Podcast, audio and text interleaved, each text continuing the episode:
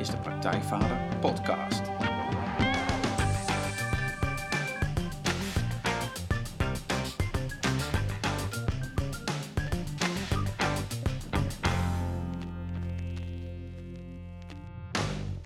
Welkom bij een nieuwe aflevering van de Praktijkvader Podcast. Jeroen hier en goed dat je weer luistert. Zoals elke aflevering interview ik een inspirerende gast die jou verder gaat helpen bij de volgende stap in je vaderschap. Ik vraag schrijvers, coaches, wetenschappers, kunstenaars naar hun vak, hun ervaringen, hun tips en trucs over hoe je met meer ontspanning en plezier de vader kunt zijn die je je kinderen en jezelf gunt. En vandaag is schrijver en journalist Nathan Vos de gast. Welkom Nathan. Dankjewel. Uh, Nathan Vos verloor in 2015 zijn jongere broer David. David was getrouwd en vader van twee kinderen en pleegde zelfmoord. En dat had niemand aanzien komen. Over dit verlies, maar vooral ook over waarom zoveel mannen in Nederland zelfmoord plegen, schreef Nathan het veel besproken en belangrijke boek Man o Man. Voor het boek interviewde Nathan elf vrouwen wie, wie een man zelfmoord pleegde. En in het boek vertellen zij open en eerlijk over hun man, hun relatie, het moment van de suïcide. Maar ook over hoe het echt met hun man ging en waarom veruit de meeste vrouwen het echt niet aan zagen komen. Nou, een aantal van deze vrouwen komen ook terug in de documentaire Man in de Knoop, die Nathan samen met Frans Bromet maakte. In het boek en de documentaire, uh, die maken eigenlijk allebei duidelijk dat mannen ook in deze tijd, ook vandaag de dag, nog steeds heel veel alleen doen, juist als het minder goed gaat. Nathan koppelt dat in zijn boek aan het feit dat veel mannen maar wat aanklooien in plaats van een echt leven leiden. Want zoals ze zelf zegt, we weten niet waar we voor staan vaak, hoe het met onszelf is en hoe we met onszelf en anderen om moeten gaan en wat we nou eigenlijk echt willen. Met veel zelfreflectie en af en toe ook wat zelfspot, want Nathan spaart zichzelf niet, geeft hij inzicht in hoe mannen beter voor zichzelf en hun geliefde zouden kunnen zorgen en zo wellicht minder snel in een burn-out depressie terecht zouden kunnen komen of erger. Nathan is journalist, werkte voor de Telegraaf, het Parool en de Wereld Uit Door en hij is hoofdredacteur van tijdschrift Zin. Zijn schrijf- en onderzoekskills maakten van Man om Man het meest intrigerende en verrassende mannenboek dat ik in tijden heb gelezen. Nathan is ook vader van twee jongens. Um, genoeg stof voor een gesprek over mannen in de knoop, hoe je eruit komt, het vaderschap en ongetwijfeld nog veel meer. Nou, Nathan, welkom in de podcast. Dankjewel. Ja, leuk dat we het interview gaan doen. Ja. Um, ja, om maar meteen met de deur in huis te vallen. Um, in Nederland plegen uh, jaarlijks ongeveer 1800 mannen, uh, mensen zelfmoord, waarvan twee op de drie man is. Nou, in 2015 was een van die mannen was jouw broer, David. Um, waarom hè, ben je erachter gekomen, of ja, je bent van alles, je bent ingedoken. Waarom is, is zelfmoord, suicide meer een mannending? Oké, okay, ga er nog eerst even iets, toch één ding recht zetten. Okay. Dat je het zien. Ja. Het was een fantastische samenvatting net, had ik niet beter kunnen doen. Alles klopte, behalve dat ik een zoon en een dochter heb. Kijk, nou, een ja, zoon en een dochter. Ja, maar over de rest was ik uh, zeer tevreden. Oké, okay, nou, laten we gewoon in zitten. Mooi. Goed. Een zoon en een dochter. Ja, ja. Um, ja waarom mannen het vaker doen dan vrouwen? Ja. Ja. Nou, dat is natuurlijk uh, uh, een vraag die ik ben gaan onderzoeken. Niet alleen omdat die cijfers dat staven, al, al 20 jaar... Maar ook omdat het nooit nieuws is geweest. En dat vond ik als journalist zijn intrigerend, omdat ik dacht van... Goh, vinden we dat dan niet nieuwswaardig? Vinden we dat dan niet interessant? Want er is niet 1, 2, 3 een logische verklaring voor. Um, zoals we al meer dingen over mannen aannemen. Bijvoorbeeld mannen sterven dan drie tot zeven jaar eerder. En dat is nou eenmaal zo. Ja. Allemaal dingen waarvan ik me afvraag... hé, hey, hoezo vinden we dat normaal? Uh, nou, in dit geval, als het gaat echt over de suïcide, uh, ben ik uh, te raden gegaan. Eerst dus bij de experts. En die hadden er ook niet 1, 2, 3 een antwoord op. Het enige wat ze wel wisten, ze vragen geen hulp. Ja. Uh, Oké, okay, dat is een antwoord. Ja. Maar dat vraagt natuurlijk om meer... ja, precies. ehm, dus jij bent met psychiaters gaan praten, hulpverleners? Ja, ja dit was ja. eigenlijk de eerste. In, ik ben de eerste was ik naar de VU, hebben ze een suïcidepreventie okay. onderzoeksinstelling. En dat is gelieerd aan 1 en 3 online, de suïcidepreventie hulplijn. En, en, daar was eigenlijk, kreeg ik hem eigenlijk terug van, nou ja, als jij, we weten het eigenlijk ook niet zo goed, maar als jij ze kan bereiken, ja. zijn we wel heel blij. Nou, dat is ook een, dat is ook een antwoord. Ja. En, uh, dat is ook een eerlijk antwoord. Dat is een eerlijk antwoord ja. en een uitdaging. Uh, kijk, wat we wel weten is dat vrouwen het wel doen, uh, hulpvragen gemiddeld ja. genomen veel beter. En dat merken zij natuurlijk ook in hun statistieken. Um, nou, ik ben uh, gaan onderzoeken, dus ik heb die, nou, wat je al aangaf, die elf weduwen geïnterviewd en uh, literatuur en eens gaan rondvragen en bellen en lezen. En, um, en ik denk dat de belangrijkste, de dieperliggende oorzaak is van eh, eh, wat, wat uiteindelijk kan leiden tot, tot suïcide. En suïcide is bijna altijd de gevolg van een depressie. Niet altijd, maar meestal wel. En waarom mensen het op het laatste moment doen, dat weten we eigenlijk niet zo goed. Dat kunnen we ook vaak niet weten. Maar eh, eh, mijn conclusie is dat mannen zich gemiddeld genomen slecht verhouden tot hun gevoelens. Dus eh, moeilijk kunnen omgaan met angst, met verdriet, met woede en zelfs met blijdschap. Dat kunnen wij in ieder geval slechter dan vrouwen. We hebben moeite om dat een plek te geven. En dat heeft de consequenties, bijvoorbeeld dat als het niet goed met ons gaat, eh, dat we dat eh, niet kunnen delen en daarmee dus ook geen hulp kunnen vragen. Nou ja, en dan kan je weer afvragen, waar komt het dan door? En dan kan je heel diep gaan, dan kan je biologisch gaan kijken, maar dat is meestal een doodlopende weg. Maar je kan wel stellen dat wij mannen eh, in duizenden jaren toch wel ook hebben geleerd Mhm. aan elkaar en van elkaar om sterk te zijn, om, eh, om het schild niet te laten zakken, want eh, je niet je zwaktes te tonen, want als je dat doet, dan lig je eruit. Mannen genoeg tenslotte. Ja, ja dat is nou eenmaal zo. Je ziet de oorlogen. Dus je moet als man, je moet je wel je schild omhoog houden, anders heb je een probleem. Terwijl voor vrouwen is het omgekeerd. Op het moment dat die het schild laten zakken, en of heel praktisch gezien laten zien van, ik kan het niet, ik weet het niet, legt een vrouw legt verbinding met andere vrouwen. hey, die is niet bedreigend. En legt ook verbinding met man. hey, daar kan ik voor zorgen. Ja. En voor ons is het eigenlijk omgekeerd.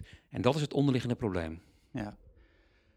En als jij dan eh, nu zo eh, terugkijkt, ehm, of misschien op tijden, zeg maar, hoe was dat als jij nu terugkijkt naar je broer, zeg maar?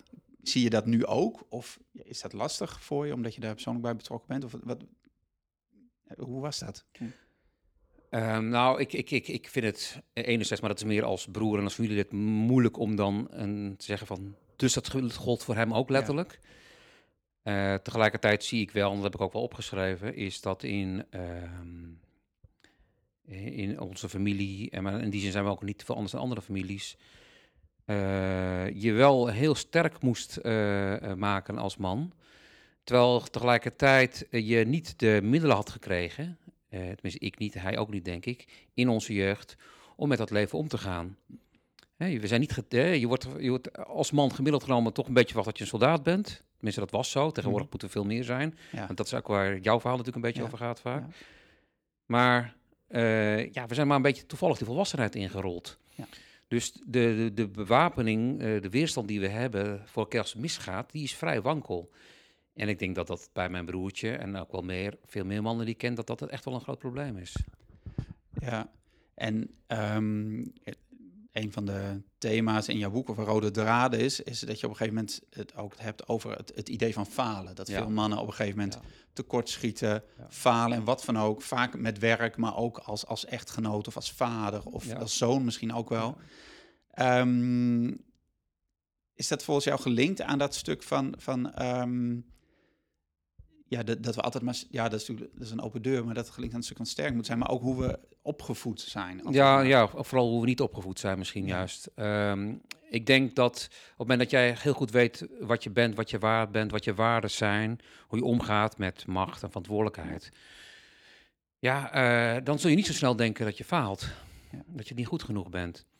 Maar een, een van de problemen van nu, van ons, en dat is niet, ook van vrouwen overigens, is dat vaak ons zelfbeeld is gebaseerd op, op wat wij denken dat andere mensen over ons denken. En dat wordt door social media niet, Ja. niet per se beter. Maar dat, dat is al zo. Dus eh, hè, eh, eh, ik, het gaat niet zozeer om wat ik meemaak, maar het gaat vooral om wat ik vind of wat andere mensen denken van. En daar kunnen mensen elkaar helemaal gek mee maken. Dat hebben vrouwen net zo hard als mannen. En misschien pubers wel meer als weet ik niet. Maar van mannen is los van dit actuele probleem, wat echt een, zeg maar een soort van westers dingetje is. Ja. Hè? In Afrika bestaat ook niet zoiets als depressie, heb ik wel eens gehoord. Eh, dat mannen natuurlijk wel nog steeds eh, die duizenden jaren onbewuste eh, eh, oefeningen hebben gehad in het binnenhouden. Dus die onzekerheid die ook wij voelen, jij en ik misschien. Ja, voor jou weet ik het niet, Ja. maar Nou, regelmatig, ik ben ook een man. Dus, Ja. ja, ja. nou, je bent ook een mens vooral. Ja, precies. Ja. Eh, wij, wij, wij, wij, wij klappen naar binnen. En dat is een van de grote problemen. En het onderzoek, dat haal ik ook wel aan, eh, eh, onder eh s- eh, suïcideoverlevers, blijkt ook dat het allemaal sociaal perfectionisten waren. Dus dat waren allemaal mensen, of al- bijna allemaal, die allemaal hun zelfbeeld eigenlijk helemaal lieten afhangen van wat andere, wat zij dachten dat andere mensen over hun dachten. En het probleem is dat je daar dus geen controle over hebt. Je weet natuurlijk helemaal niet wat andere mensen over je denken. Maar je gaat voor jezelf invullen. Ja, en dan doe je het dus nooit goed genoeg. Dan faal je altijd. Nou ja, en wat bij het va- geval van, van vaderschap, eh voor het, eh, met het risico dat ik het gras voor je voeten wegmaai. Nee hoor, maakt niet uit. Go. Ja. Eh, en dat, dat kwam ook heel erg terug in de documentaire van Frans Bromet en ik. Terugkwam is dat die, die kinderen waren niet het probleem bij die mannen. Maar er was weer een rol, een nieuwe rol die ze moesten gaan vervullen, Ja. waar ze ook in konden falen. En als je dat jezelf weer wijs maakt, eh, ja, dan, dan, Ja. dan is dat dus een werkelijkheid voor je. En dat, dat, dat, dat kan dus op een gegeven moment wel heel erg pijn gaan doen. Ja. Ja, wat me ook opviel, want ook in het geval van het vaderschap, ehm, in de verhalen dan van, eh, van de vrouwen die je hebt, de interviews, die, wat zij vertellen, is dat ook in een aantal gevallen, of misschien wel meer, maar een aantal viel me op dat dat mannen waren die eigenlijk voor de buitenwereld juist vaak bijzonder geslaagd waren. Ja. Goede baan, zeg ook was een leuke vader voor Ja. de kinderen, stond altijd klaar, hè, zat in alle commissies, feestjes, hè, er is veel van die mannen. Daar ja, die hadden misschien, wat jij zegt, een beeld van zichzelf. Wat ze ophingen aan anderen. eh, wat misschien niet klopte, waar ze voelden dat ze faalden. Maar in de ogen van hun omge- omgeving waren ze vaak gewoon hele fijne, leuke mannen. Maar dat is bijna altijd zo natuurlijk. Ja, Dat je jezelf lager inschat. Ik heb Ja. mezelf mensen, weinig mensen die een zelfoverschatting leiden. ja precies. Die vond ik ook ja. vrij typisch. Ja, Ja, ja, die, die, die, die, toevallig die elf interviews en ik, dat varieerde. Van, van, hè, van mannen die echt, echt liepen te klooien en van iedereen het ook al wist. Tot mannen inderdaad die, die Mr. Succes waren, waar niemand het van snapte. En die verhaal wil je ook nog steeds. Ja. Eh, maar dat, dat, dat, dat zegt blijk, blijkbaar, ja goed, NS11, Ja. weinig over je zelfbeeld. Ja. Eh, en dat klopt. Ik bedoel, eh, ik ben benaderd eh, na, na, na het boek ook door consultancybureaus. Want die zitten al met mannen aan de top. Maar hun zelfbeeld is echt niet beter dan van, van, van, Nee. van sneuwe types. eh, nee, dat maakt dus niet uit. nee, nee, dat, Nee. sterker nog, ik denk hoe vaker jij geconfronteerd wordt met status en hoe belangrijker dat voor je is, hoe moeilijker het je voor jezelf maakt. Ja, Eh, dat is natuurlijk ook een koren op de molen van eh, alle minimalisten en dergelijke. Maar ja, eh, het helpt niet mee, maar we zijn nog steeds, denk ik, wel getraind. Ik denk dat jou en mijn generatie, het feit dat jij deze podcast maakt en de site en ik eh, dat boek, eh, dat zegt al wat. Eh, onze generatie zal het al beter doen, maar eigenlijk zijn we nog, nog steeds soort van getraind van dat we willen winnen en dat we het status belangrijk is. Ja, daar maak je dus zelf wel kwetsbaar mee. ja. Ja, en is dat, is dat voor jou zelf? Is dat, eh, is dat veranderd sinds, hè, sinds het overlijden van je boek? Sinds dat je hier helemaal ingedoken bent? Ja. Ja. Ja? ja. En kun je zeggen hoe? Kun je vertellen, iets over vertellen? Eh, nou, ik was, ik was al nooit zo heel... Ik ben, ik ben wel een mannetje. Ik ben wel zo'n mannetje, zo'n kletskast. Maar dat is een beetje mijn karakter. Hè? Eh, dus dat, dat blijft ook wel, maar ik... Ja, wat, wat voor mannetje? Wat is dat dan? Nou, extravert. Dat is Oké. zo'n karakterdingetje. Ja. Grote waffel, snel. Eh, ook wel eens lomp.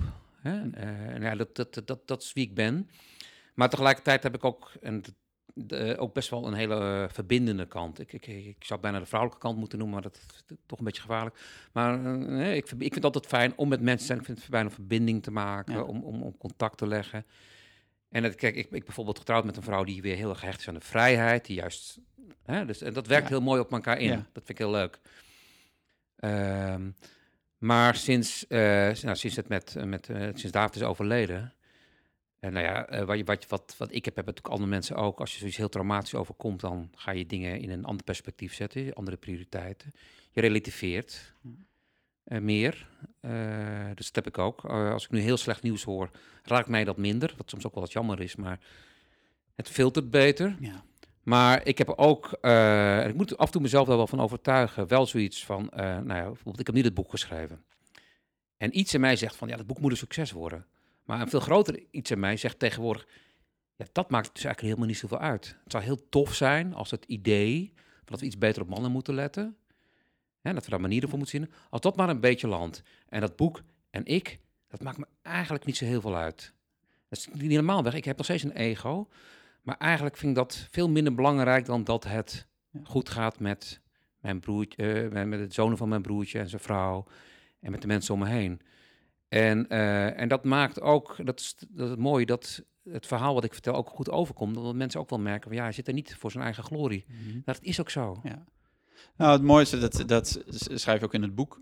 ehm, ehm, of dat las ik op je site, dat de opbrengst van het boek, dat, eh, die hou je niet voor jezelf. Maar eh, kun je vertellen wat je wel mee doet?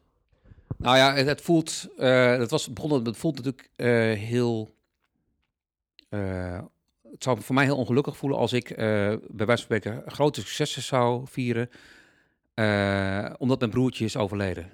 Hè? En, en, en ik wil niet zeggen dat ik, als hij nog had geleefd, dat ik, oh, had ik misschien ook een mooi pad bewandeld.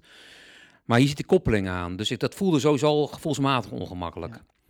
Nou, heel praktisch gezien, of heel praktisch, het is ook wel principieel, vindt mijn familie heeft er nog wel zoiets van, ja, had je dat dan wel moeten doen? Ik bedoel, ze snappen wel mijn doel. Maar ja, het is wel, ik zit wel ook in hun verdriet. Ja. Dat neem ik eigenlijk mee. Ja. Nou, dat moet ik ook respecteren. Eh, dus dat, dat, dat is van 2-1. Eh, en tegelijkertijd denk ik van, ja, weet je, ik red me wel. Eh, ik vind het veel belangrijker dat, die, dat dat idee verspreid wordt. Dat mannen het misschien niet zo goed doen. En als ik daaraan kan bijdragen, word ik daar heel veel gelukkiger van. In plaats van dat ik royalties van zijn boek krijg. Ja. Eh, en, heel, en eh, nog veel concreter, eh, ik heb gewoon wat familieleden, die zijn hun vader verloren. Eh, nou, we moeten nog maar zien dat, die, dat dat allemaal materieel op hun pootjes terechtkomt. hè. Nou ja, als ik daarin kan bijdragen, is dat fijn. En het voelt ook fijner als ik nu een lezing hou. En dan kan ik zeggen, jongens, wat heb je ervoor over? Het gaat allemaal in, in, in, Ja. in de man-en-man pot. En het gaat niet op de rekening van Nathan Vos. Dat voelt ook veel beter. Eh, en als ik uiteindelijk, eh, eh, eh, nou stel dat dit mijn missie gaat worden in mijn leven, ik bedoel, eh, dan is het ook fijn als het op een gegeven moment aan de andere kant weer gedekt is door een stichting. Hè, stel, ik moet een keer, eh, eh, ik wil een keer een nieuw boek schrijven en boekschrijvers investeren in jezelf. Of ik wil een keer eh, eh, een sabbatical. Eh, nou ja, eh, nou dan helpt het als je dat ook een beetje goed geregeld hebt. Ja, mooi. Eh, en ehm, wat ik me afvroeg, want je zei, je zei het net even zo bijna tussen neus en lippen door, van eh, als dit mijn missie gaat worden ehm, in jouw boek, en dat, is, dat geef je ook aan dat dat in alle coachings en boeken terugkomt, zeg maar, eh, als je een doel hebt als man, dat helpt. Maar daar weten we vaak niet wat het is, of we laten het leven maar gebeuren. En is natuurlijk die beroemde regel van John Lennon die je ook aanhaalt. Life is what happens while you're making other plans. Eh, dat doel schiet er vaak bij in. Of we vergeten het, of Ja. we gaan er niet naar op Ja, zoek. ja. Ehm, is, dit, is dit een doel voor jou nu? Ja, dat is flauw, maar is dit, is dit- voelt het, als jij zegt, hè, dit kan misschien wel eens mijn nieuwe missie worden. Klopt dat dan, als je dat zegt? Nou, ik, ik, ik, ik, ik, ik, zit- toen, toen het boek naar de drukker was, sindsdien ben ik een soort van aan het herijken. Kijk, dat boek was heel concreet. Ik had een deadline. Ik had afspraken met de weduws. Dat ze er altijd eh, uit konden stappen, het project, als ze er zich niet goed bij voelden. Dus ik, ik had ook een soort van druk om het boek wel te publiceren. Eh, want anders eh, bleef het maar bungelen. Er was een vraag naar. Ik merkte dat heel veel mensen letterlijk vroegen: wanneer komt het? Want ik, misschien heb ik er wat aan. Nou, dat is natuurlijk fijn, maar het, hè, dus, maar het is een goede druk. En dus dat was een heel duidelijk doel. En het was een doel boven mij. Dus dat was heel fijn. En ik wens iedereen zo'n doel toe. Ja, maar het is niet makkelijk eh, om Nee. zo- zo'n doel te, te krijgen. Ik zeg niet dat het een cadeautje was. Ik had veel liever gehad dat, dat David nog leeft en dat ik er niet had hoeven doen. Nee, je hebt het niet bedacht van tevoren. Dit Nee, ontstond. het, het Ja. kwam eigenlijk, Ja. ontstond dit. En dat voor sommige mensen op mij heel moeilijk om te begrijpen. Die denken van, ja, eh, hogere doel, flikker op, eh, ga, eh, gewoon je ding doen. Maar ik had het echt. Ik dacht, nee, dit moet gebeuren. Ja. En als ik, niet, als ik dit niet, niet doe, ik heb het in mijn hoofd, het moet gebeuren. Dan word ik zelf denk ik heel ongelukkig. En nou ja, ik heb het wel gedaan en ik heb gefocust en noem maar op. En nu merk ik wel, afgelopen jaar, eh, dat ik het ook best wel lastig vind om opnieuw... Het moet eigenlijk een nieuw concreet doel hebben. Ehm, om, om, om hem weer een te kunnen optrekken. Nou ja, eh, enerzijds, eh, eh, other plans, eh, het Ja, leven eh, ja. gaat maar door natuurlijk. Ja. En eh, ik heb ook nog een fulltime baan als eh, hoofdredacteur, een tijdje ook uitgever geweest. Dat was ook belangrijk om te doen. Eh, maar voor nu eh, heb ik eh, in zoverre een nieuw doel. Dus ik wil hier wel mee door, man en man. En, en, en, en nog wel een boek schrijven, heel graag. Maar dat moet ik wel allemaal wel zien te regelen. En misschien nog een documentaire maken, als het zou kunnen. Want het verhaal is nog niet helemaal verteld. Of het zal nooit helemaal verteld zijn. Maar ik heb, en dat, mijn vrouw wees mij erop terecht, toen ik zei van, wat, moet ik nu? Zei ze van, ja gast, je weet eigenlijk nog helemaal niks. Hè? Eh, eh, je hebt, eh, dat boek is prima en ik, ik, ik, maar ik doe er allemaal aannames in en ik verbind wat dingen. Maar ik weet niks, dat is één. En B, eh, ik ken mijn eigen, nou noem het maar even kracht, ken ik eigenlijk ook nog niet zo heel goed. En Blijkbaar kan ik een mooi verhaal vertellen. Eh, en dat vind ik ook heel erg leuk. Maar tegelijkertijd doe ik hele andere dingen met dagelijks leven. Nou, wat ik nu ga doen is een opleiding, dat, ik weet niet of je het kent, dat heet ehm, professionele communicatie bij Phoenix in Utrecht. Ja. Dat, eh nou, Tim Overdiek wees me erop, die heeft Ja. hetzelfde traject doorlopen als ik. Ook eh, die is zijn vrouw verloren, als journalist en, en in rouw en, en daar is goeds mee proberen te doen. En die zei, dat is een gekke opleiding, want dit is geen reclame dit, hè. Ehm, enerzijds leer je eh, vanuit je eigen kracht, leer je andere mensen helpen, Ja. coachen. Je krijgt daar gewoon te, noem maar handvaten voor. tools. Ja. En tegelijkertijd ga je zelf ook eerst volledig door de molen. Ja. En dacht, ja, dat is misschien wel goed voor mij. Dus dat is nu mijn doel, ja. Om te leren, mezelf te leren Ja. kennen, maar ook te leren wat ik misschien kan of in me heb. Ja. En dat te vinden en dat vervolgens toe te passen op... eh, Ja. op Nou, maar dat, dat is wel mooi, want dat gaat natuurlijk over jezelf de goede vragen stellen. En trouwens voor de oplettende trouwe luisteraars en ook degene die niet trouwe luisteraars, eh, de directeur van, eh, of de ex-directeur van, van, van Phoenix in Utrecht, Wiebe Veenbaas, die heb ik dan ook een hele tijd terug geïnterviewd. Oh, oké. Dus luisteren. fantastisch, fantastisch gesprek met heel wijs iemand. Mooie, Ja. wijze oude man. Waarin ik, ja, dat is mooi als daar meer van zouden zijn. Ja, die zijn er misschien wel, dat wij die als jongere mannen meer op zouden zoeken. Maar dat, eh dat terzijde. Wat ik zo tof zou Ja. vinden, in, in, ik- sorry, ik spontaan even, is Ja? dat wij met z'n allen, ook vrouwen, iedereen, dat je dan ook eh, het, het initiële gevoel van, wie ben jij nou om me dat te vertellen? Als we dat allemaal even konden parkeren Ja. en gewoon eens gaan luisteren, weet je wel. Van, ja, Ja. Misschien wel. Of niet, Ja. weet je wel. Prima. Ja. Dat is met Phoenix, dat, dat, dat vond ik, ik was daar op de oriëntatiedag en ik moest dat ook overwinnen. Want er zijn dus allemaal andere mensen die ook die cursus willen gaan doen. En allemaal mensen waar ik meteen een oordeel over had. Van wie ben jij nou, wat moet jij nou, wat zus en zo. Dacht, oh, dit is goed. Dit, hier moet ik overheen komen. Dat gaat me zo bevrijden. Ja. Weet je wel, die mensen diep in de ogen aankijken, naar ze luisteren. En eh, nou, Ja, ja dat is fantastisch. Ja, dat is Ja. fantastisch. Ja. Dat is wel grappig, want dat is gewoon in de trainingen die ik geef, die zijn dan wat kleinschaliger dan van eh Phoenix. Maar dat, dat is, ehm daar komen twaalf mannen komen bij elkaar. Ja. En de eerste, het is vijf avonden over het algemeen. De eerste avond zijn ze allemaal, zet de kat uit de boom kijken. Ja. Een beetje zenuwachtig. Waar heb ik me voor opgegeven? Of eh, hebben ze gehoord van iemand anders of van hun partner die ze erop gewezen heeft. En zo, wie zijn al die mannen? Oh, en dan, nou ja, op een gegeven moment dan, dan is het van, vertellen ze iets over zichzelf, klein beetje maar, over het vaderschap en of over wat voor mannen zijn of wat ze doen. En, eh, maar van, en dan, oh, en dan krijgen we, oh, oké. Oh, jij, ja, nou, wat jij zegt, we klooien allemaal wat aan, zeg Ja, maar. ja, oké, en maar we zijn wel allemaal bereid hè, om, om even te gaan kijken van wat we dan precies aan het klooien zijn. Of wat we meer zouden willen of anders zouden willen.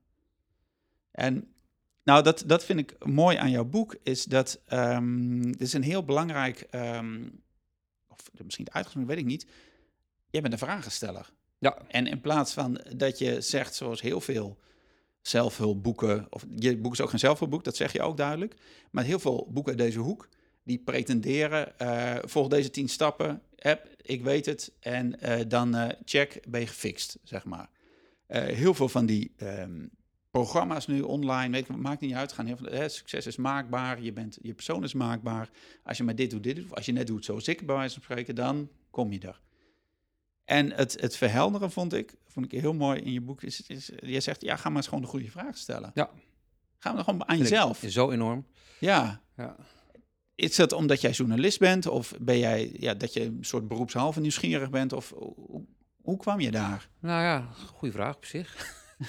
Eh, ik denk wel, eh, eh, mijn vak, journalist en mijn karakter een grote waffel hebben. Dat ik ben wel gaan reflecteren van, maar wat, wat levert al mijn wijsheid nou op en alles wat ik debiteer?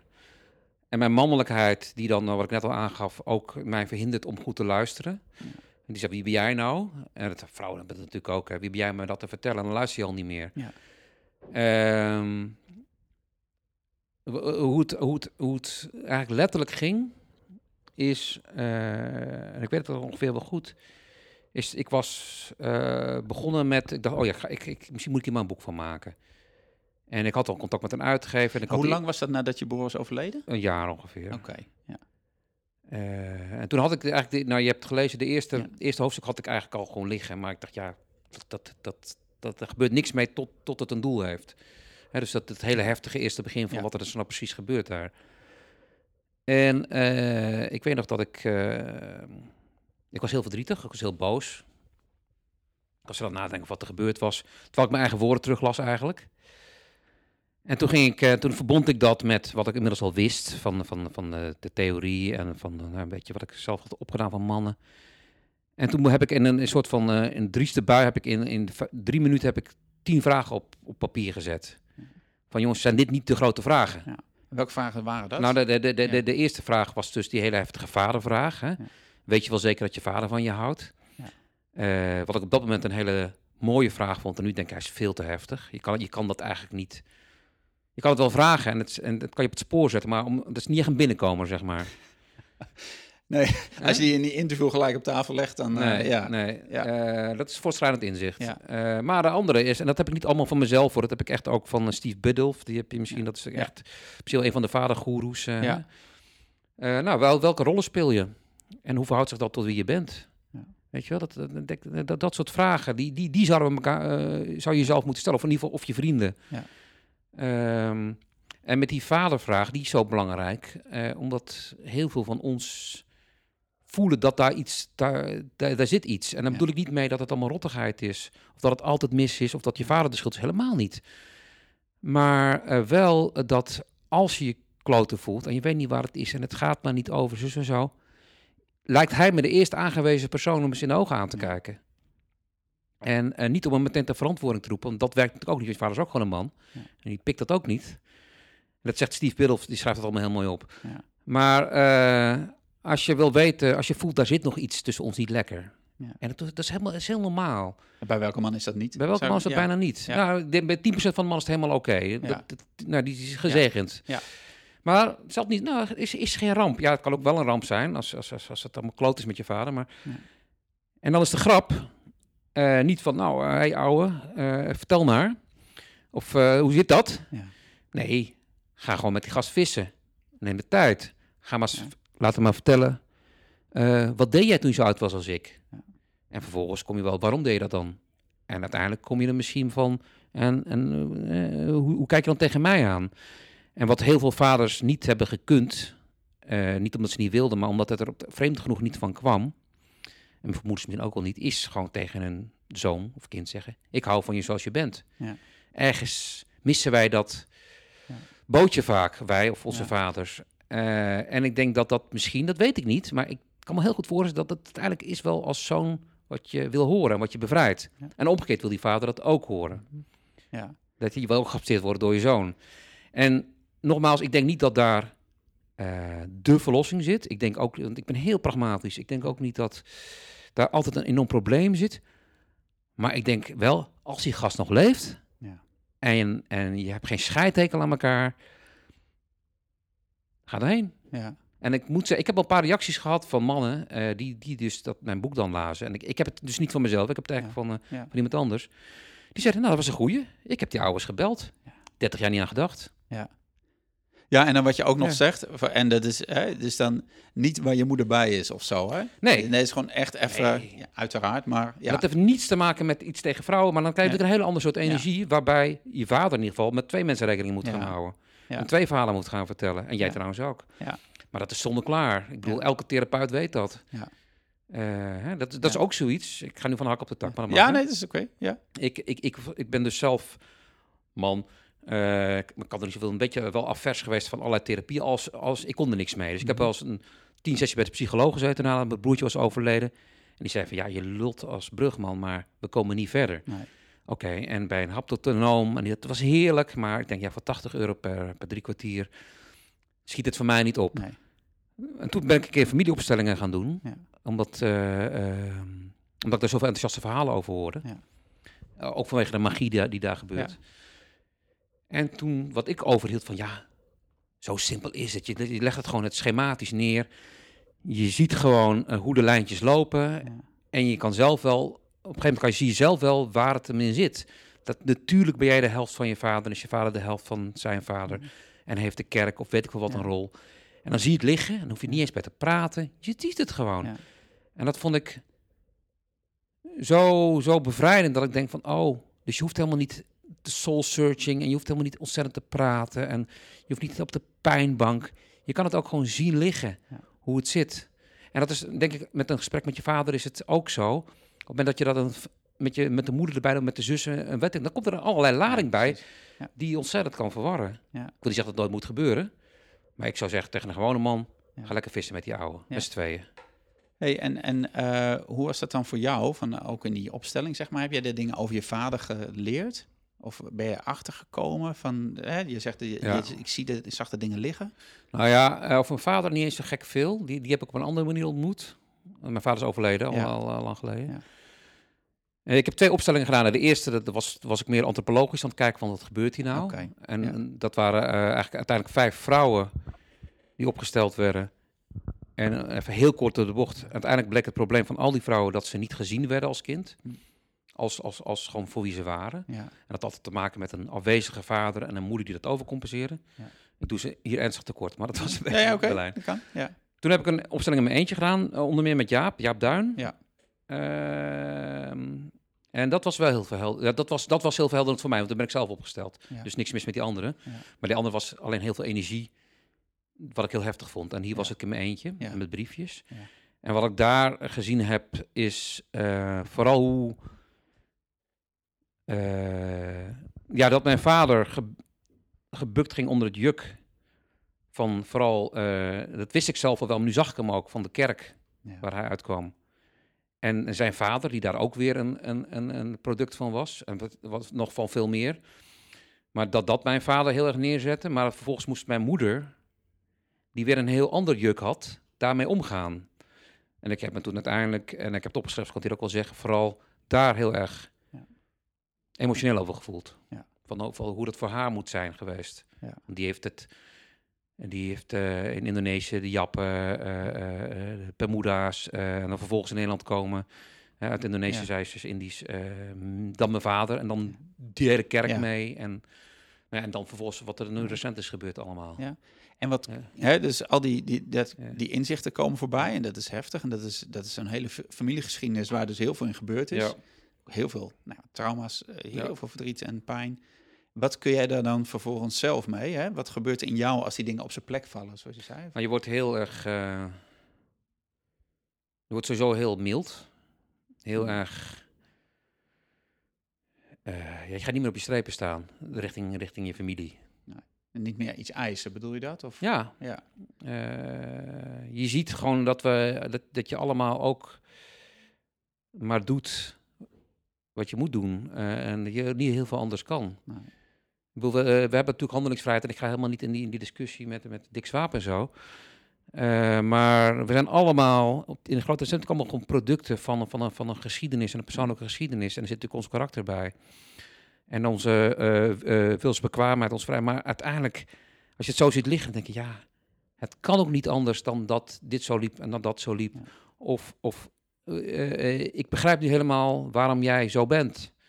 Hè, ten opzichte, ten opzichte Ja. van mijn broer, mijn overleden broer, maar ook mijn andere broers en mijn zus en, en, en, en de dergelijke. Maar ook uiteindelijk in relatie tot mezelf. Van, want ik ging die familieopstelling in met eh, die individuele, met het idee van, mag ik dit wel doen? Mag ik dit boek wel schrijven? Oké, ja.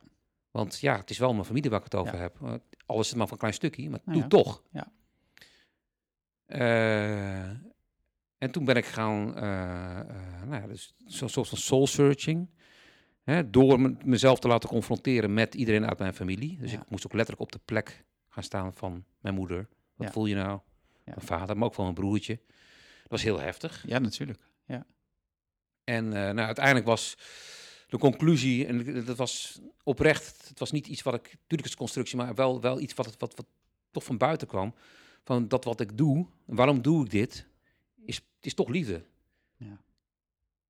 En niet eh, ego of zo. Nee. Of, eh, en met liefde bedoel ik daarmee is van, ik doe dit omdat ik eh, die, die verschrikkelijke energie van wat er gebeurd is met, met David, en met de effecten, hè, dus dat hele erge, dat ik dat heb willen omdraaien naar iets wat heel goed is. En nou ja, waar je hopelijk letterlijk Ja. andere mensen mee kan helpen. Ja.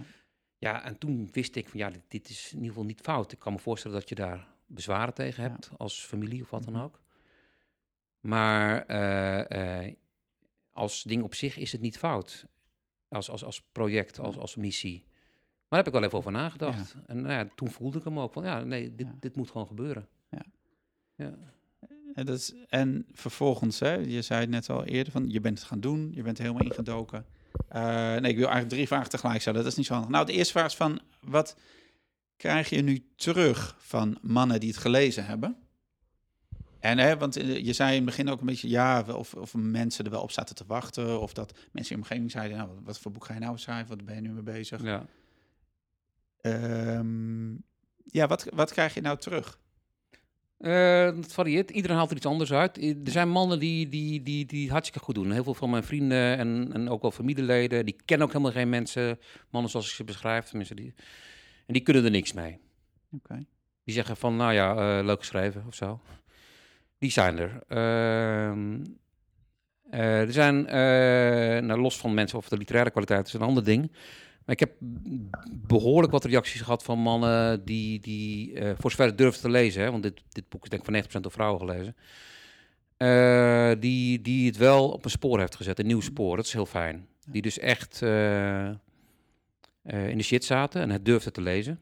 En dat is nogal wat, want het is nog heftig en je hebt het gezien. Ja. Eh, het, meest extreme zijn de reacties van net op tijd. Dat vond ik wel heftig. Ja. Ja. Ik heb ook letterlijk helaas reacties gehad van net te laat, van nabestaanden. Maar goed, ja, voor wat dat Ja. betekent weet ik dan ook niet. Ehm, maar eh, tot tot mannen die, nou, heel simpel inderdaad hun vader zijn gaan bellen, tot mannen die beslissingen nu hebben durven nemen die ze anders niet hadden genomen. Dat is heel fijn. Ja. En heel veel mensen die willen ook doorpraten en die willen ook, eh, nou, die willen wel iets. Ja. Ehm, ik heb een, een andere groep mannen, maar het zijn ook vrouwen natuurlijk, zijn nabestaanden. Ja. Daar krijg ik eh, nou, wel regelmatig reacties van eh, dat het ze heel ge- geholpen om te begrijpen wat daar gebeurd moet zijn. Ja. Hoe dat, want heel veel mensen begrijpen toch niet hoe iemand met vrouwen en kinderen. Tot zoiets kan komen. Nou, dat heb ik denk ik wel uitgelegd, Ja. dat dat kan. Ja. En dat is, dat, dat, dat, om zoiets voor het grote publiek te schrijven, dat is blijkbaar heel moeilijk, want eh, dat gebeurt blijkbaar niet heel vaak. Ehm, ja. En is er nou één reactie eh, of, eh, dat je zegt, nou, die, die raakte me erg, tot het bleef me heel erg bij, of die had ik niet verwacht, of... Nou, wel best wel veel eigenlijk. Ja. Ik, dus reacties. van de week kreeg nog een moeder die mailde dat, eh, dat ze haar zoon eigenlijk al drie, vier jaar depressief was. En, eh en eh, er kon geen kant mee op. En die heeft ze het boek gegeven en hij heeft het in drie dagen uitgelezen. En het heeft hem blijkbaar wat ogen geopend. Ja. Blijkbaar herkende ik wat. En, nou, ik ga natuurlijk alle kanten op, dus ergens raak ik Ja. je wel. Ja. Dat is natuurlijk wel het fijne met hagel schieten. Eh, dus dat, was, dat vond ik heel fijn. Ik denk, ah jezus, dat, is- dat is in ieder geval één man, weet je wel. Ja. Eh, kijk, en, eh, en maar zo, zo iemand die dan mailt eh, net op tijd. En dan mail ik terug, oh jeetje, wat is er aan de hand? Dan hoor ik er niks van. Dan ga ik me alleen maar meer druk om ja, maken. precies. Ja, ja. Maar heel veel, ik krijg best wel heel veel reacties van, en dat vind ik gewoon heel fijn, van hey, je hebt, hebt mij beschreven. Ik, heb ook man, ik ben ook eens omhelst op straat. Dat vond ik heel lief. ja. Je hebt mij beschreven, dit is waar ik mee beworstel, dankjewel. En, eh, en ik, ik, ik, ik, ik, ik ben niet alleen, dat Ja. vond ik heel fijn. Ja. Maar ik heb nog veel meer reacties van vrouwen gehad. Ja, en, wat, ja, en eh, dat is, dat is grappig, want dat is, dat, dat, dat is ehm, veel met mannen die ik interview, maar ook veel mannen die, die al langer met mannen werken, zeg maar. Hè. Zoals Tom van der Kroon, die Ja. ook dat boek.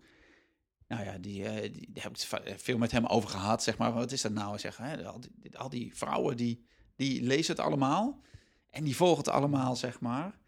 En ehm, heb jij daar een idee over waarom dat Nou, zo dat, is? dat is precies waar mijn uitdaging zit. Ja.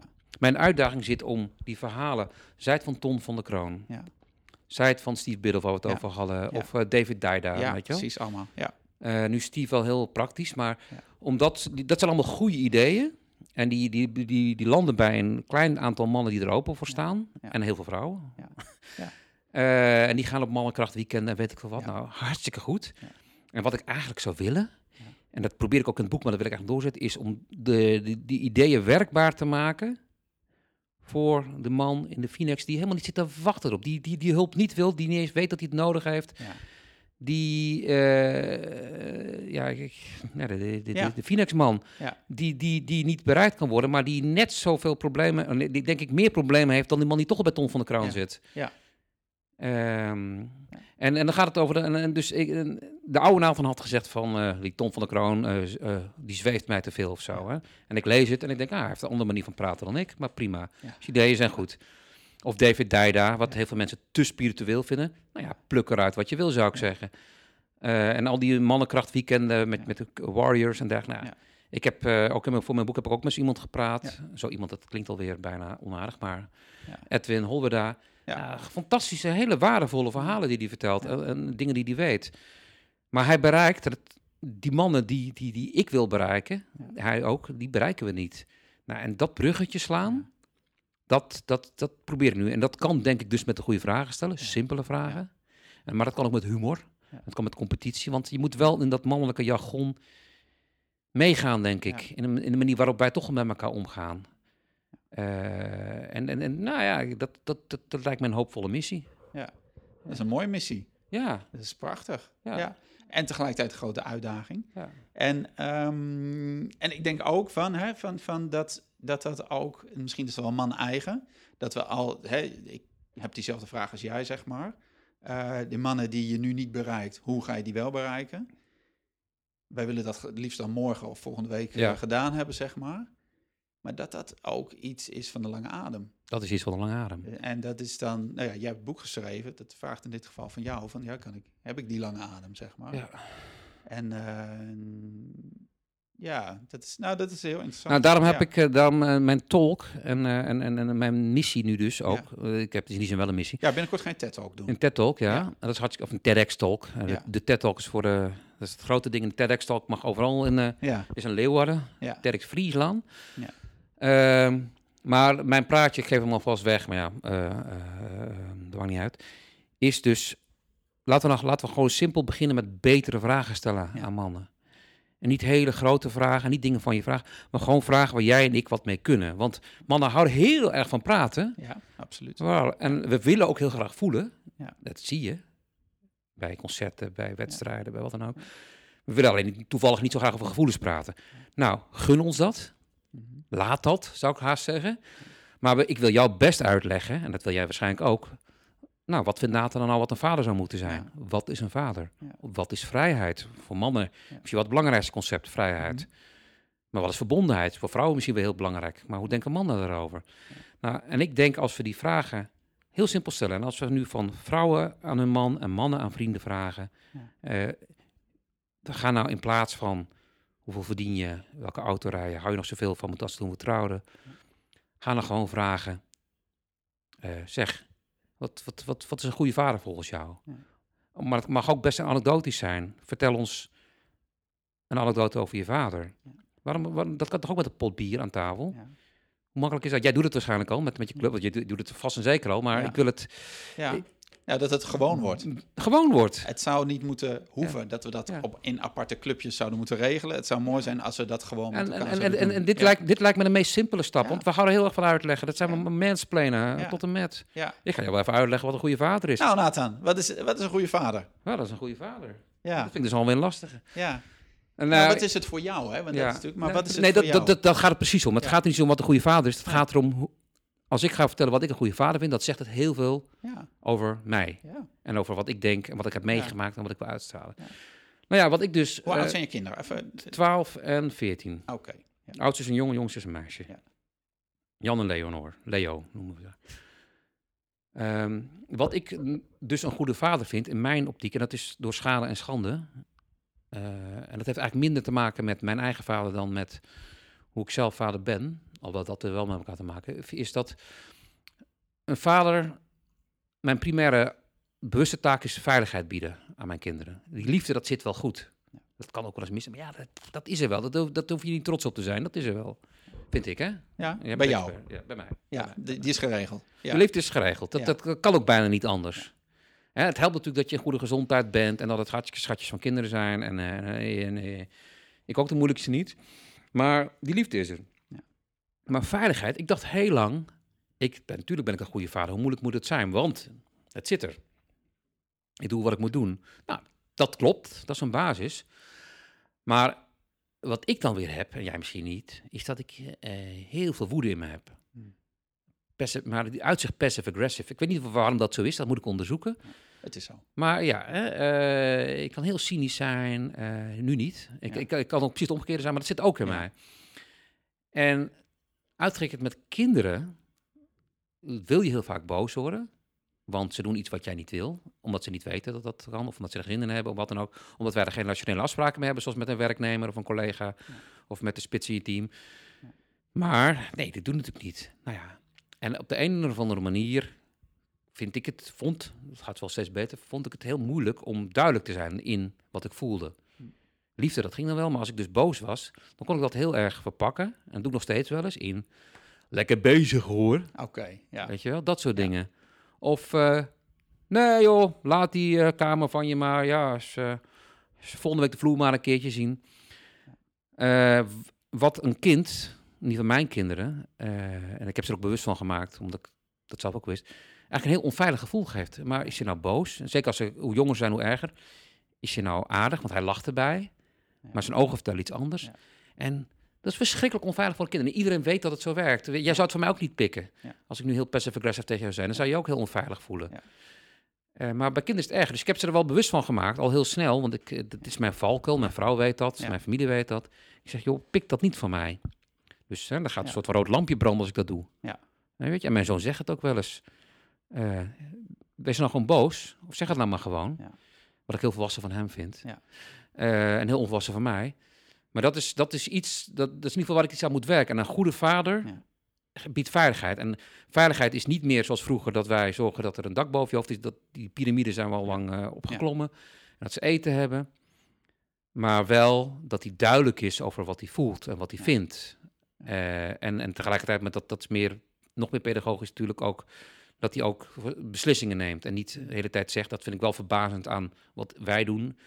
Mijn ouders vroegen echt nooit, wat wil je eten vanavond? Eén keer per jaar. Op je verjaardag. Ja. Ja, ja precies. En dan nog moest ik maar zien dat ik het kreeg. Nou ja, chargeer, maar... Eh, en wij bloody vragen dat ongeveer elke dag. Ja. En dat doen we natuurlijk met de beste intenties, om verbinding te maken met die kinderen en om ze Ja. te vriend te houden. Ja. Maar tegelijk denk je, eigenlijk is dat niet zo heel goed. Eigenlijk hebben ze daar ook helemaal geen reet aan. En zij pikken het wel, als het gewoon... Hè? Ja. Goed, dat is een bijzaakje. Maar het belangrijkste is die veiligheid. Ja. En die veiligheid heeft dus allerlei schuifjes Ja. waar je wel bewust van moet zijn. Eh, en dat, dat is voor mij dus goed vaderschap, is, is je Ja. kinderen de- die veiligheid bieden. Mooi. Ja. Mooi. Hey, en, ehm, Maar hoe, hoe- wat vind jij daarvan? Nou, ik, ik, ik vind het, ik vind het zo een, een, het is een fantastische vraag. Eh, van, hè, wanneer ben ik een goede vader? Wanneer vind ik mezelf een goede vader? En eh, wat jij zegt over, over die humor, die herken ik wel. Ik maakte gisteren nog, het flapte eruit en ik bedoelde het niet helemaal heel... Mijn oudste die zit in 4 HAVO.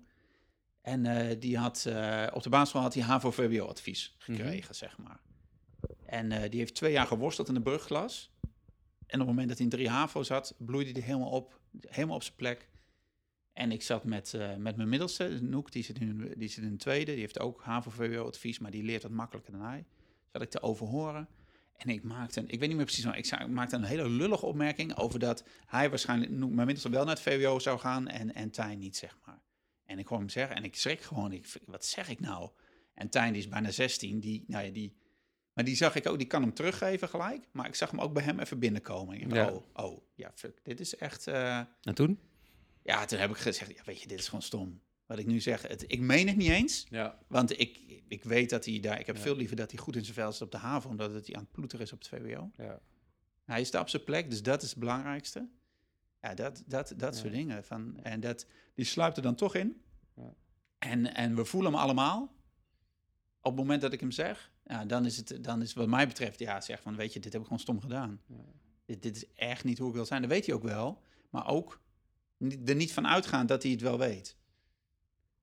Nee, maar dat is ook het, je moet het wel bevestigen als vader. Dat is, Ja. ook, ja, dat is ook jouw taak. Dat is het extra zetje wat je moet doen, Ja, denk ik, toch? ja want ik denk, dat is, als, als ik terug naar mijn Je- eigen het is vader... je kind. Ja, precies. Maar terug naar mijn eigen vader, dan denk ik van ja.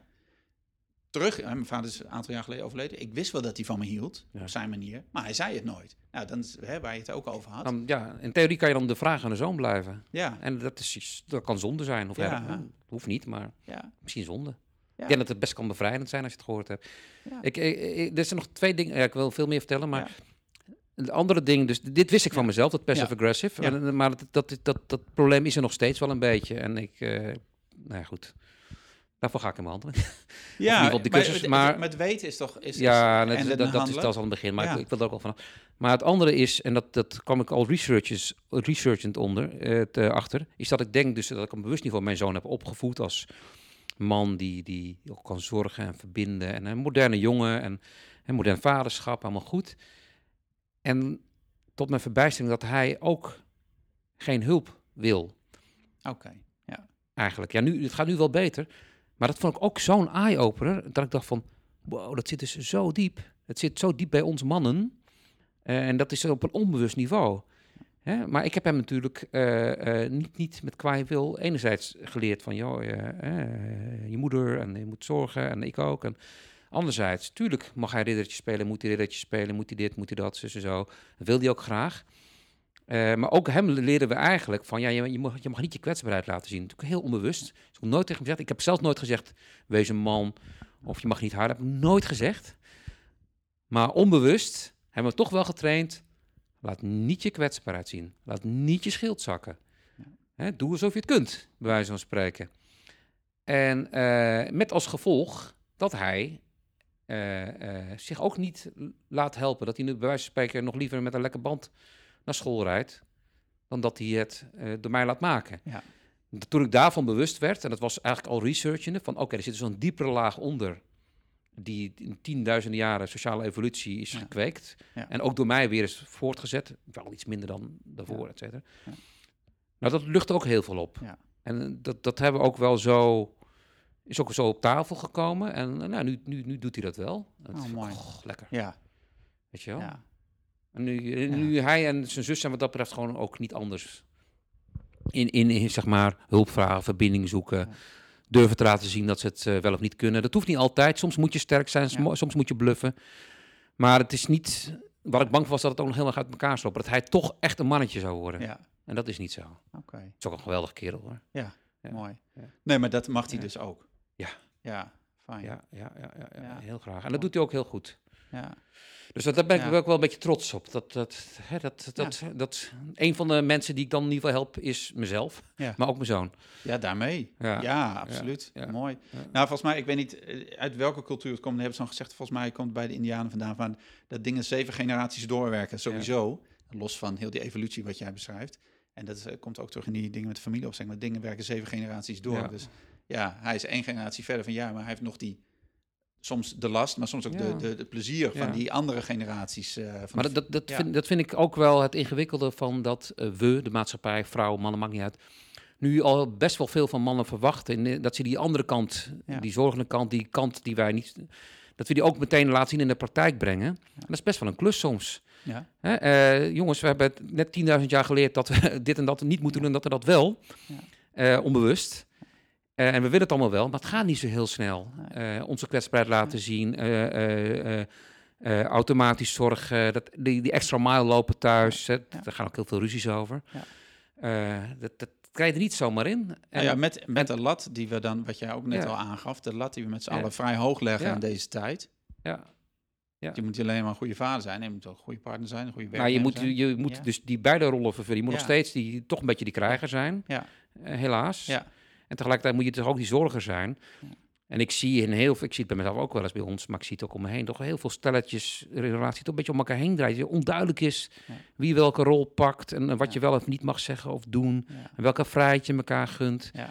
Dat is best wel spannend en ook wel eens heel ingewikkeld. Ja. En ook om te lachen soms. ja, gelukkig wel. Ja. Nou, daar schrijf je, dat, daar volgens mij moet een andere keer over. Maar dat is ook wel heel mooi in je boek. Schrijf je dat dilemma tussen vrijheid en verbinding. Hè? De vrijheid meer de mannelijke energie en verbinding meer de vrouwelijke energie. Ja.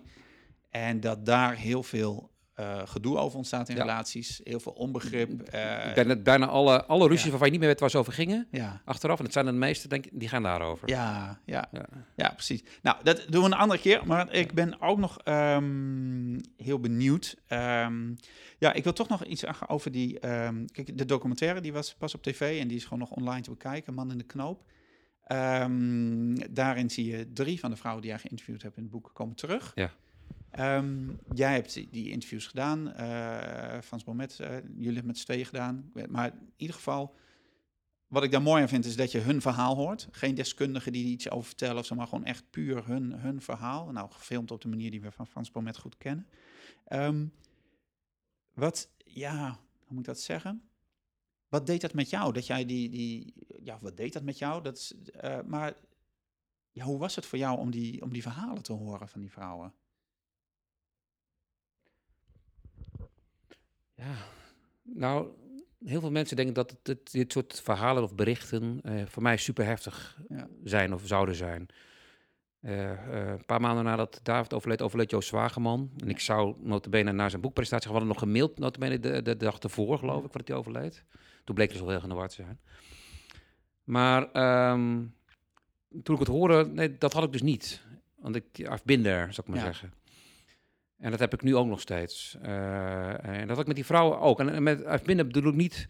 Het doet me niks, maar op, het raakt me op een andere manier. Ja. Ik kan levelen. Ja. Het komt niet keihard binnen, het komt juist soort van ja, eh, gelijkwaardig binnen. Dus Mhm. ik had met die vrouwen ook eh, eigenlijk...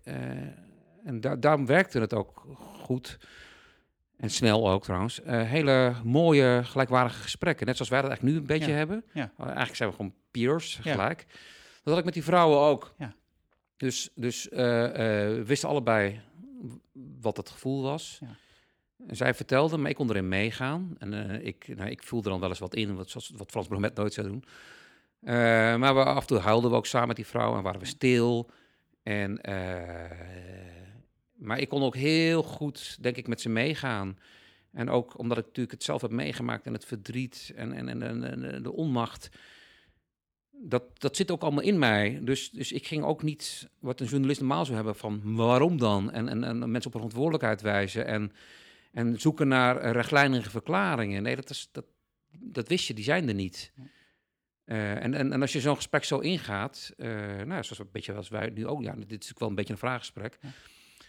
Dan, kan je, dan kom je op een heel ander level. Dan gaat het veel makkelijker. En vertel me gewoon wat het gebeurd is. In die zin is het wel de Brobet-methode die ik deed.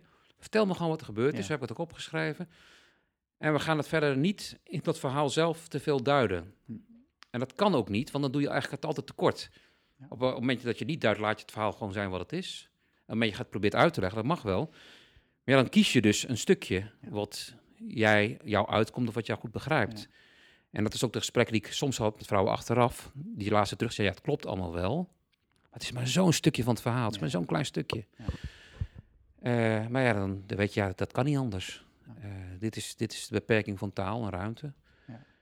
Eh, dus wat het met, met Date Night heeft mij heel erg op de been gehouden. Ik heb met, met de meeste van die vrouwen ook nog wel contact. Hm. We zijn ook wel eens geweest te eten met de, met de stel. En nu met de documentaire hebben we veel gemaild. En, dus dat is fijn. Dus we zijn er echt ook een beetje voor elkaar. En zij zijn er ook weer voor elkaar, want ze kennen elkaar voor die tijd niet. En nu Ja. is, er, eh, is er wel een band.